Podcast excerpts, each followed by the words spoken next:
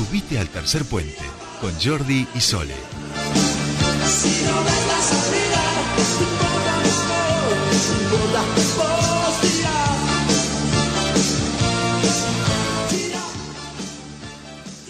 Bien, ya estamos aquí 7.49 minutos de esta mañana y ahora sí estamos en comunicación con nuestro primer entrevistado del día de hoy. Como habíamos anunciado al comienzo del programa, estamos con Martín Pedersen, él es referente de consumos problemáticos de la Subsecretaría de Ciudades Saludables de la provincia de Neuquén y ha comenzado el mes de la prevención de los consumos problemáticos y nosotros queremos que nos cuente un poquito más y saber cómo van a llevar adelante este mes y cómo lo van a estar trabajando. Martín, muy buenos días, te saludan Sol y Jordi bienvenido a Tercer Puente.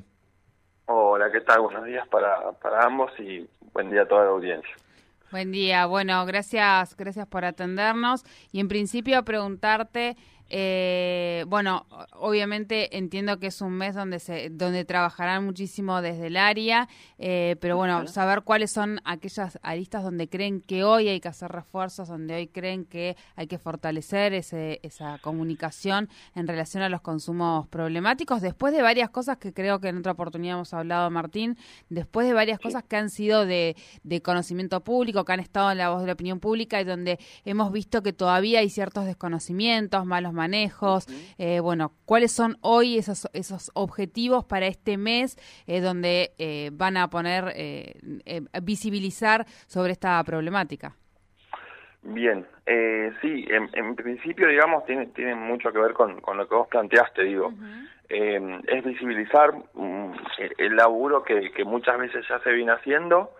digo, muchas veces cuando uno piensa en, en materia de, consumo de, sustancias, lo, primero que, se le viene a la cabeza es este pensar en los tratamientos, pensar en, en distintas abordajes que se hacen, digamos, en, términos de, atención, eh, que sin lugar a dudas es una parte importantísima y, y, que requiere cierta urgencia, obviamente, cuando, cuando las personas tienen que, llegar, digamos, a, a esa instancia, pero sí creemos que hay un montón de acciones que, que se realizan y que, que se tienen que, valorar y que se tienen que fortalecer y que obviamente hay, hay, hay, hay nuevas que, hay que, hay que empezar, que tienen que ver en términos este de, preventivos, digamos, en términos de, de poder este eh, diagramar ciertas estrategias que tienen que ver con tratar de, evitar o de retrasar en algunos casos eh, el inicio del consumo. Entonces, eh, desde ese lugar,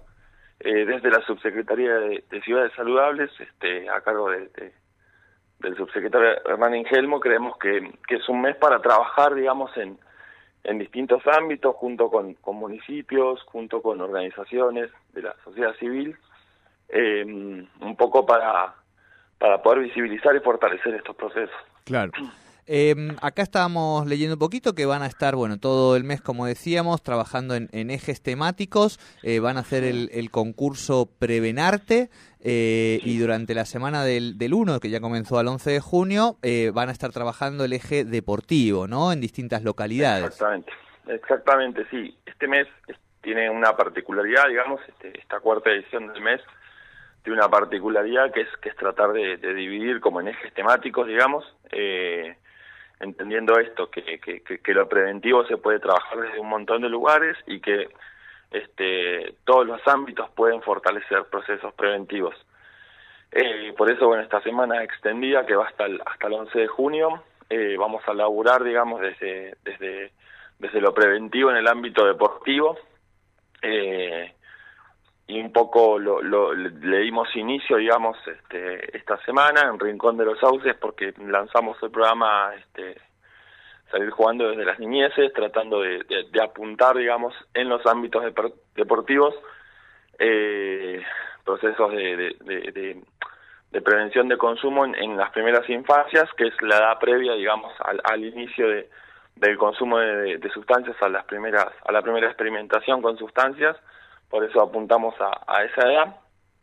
Eh, pensamos en los ámbitos culturales para la segunda para la segunda semana eh, y después este en, el ámbito más de la salud obviamente eh, que ahí vamos a tener una actividad muy fuerte en, en Villa Langostura con un con un foro de salud comunitaria cerrando digamos en la última semana específicamente con, con con una semana de la prevención le llamamos.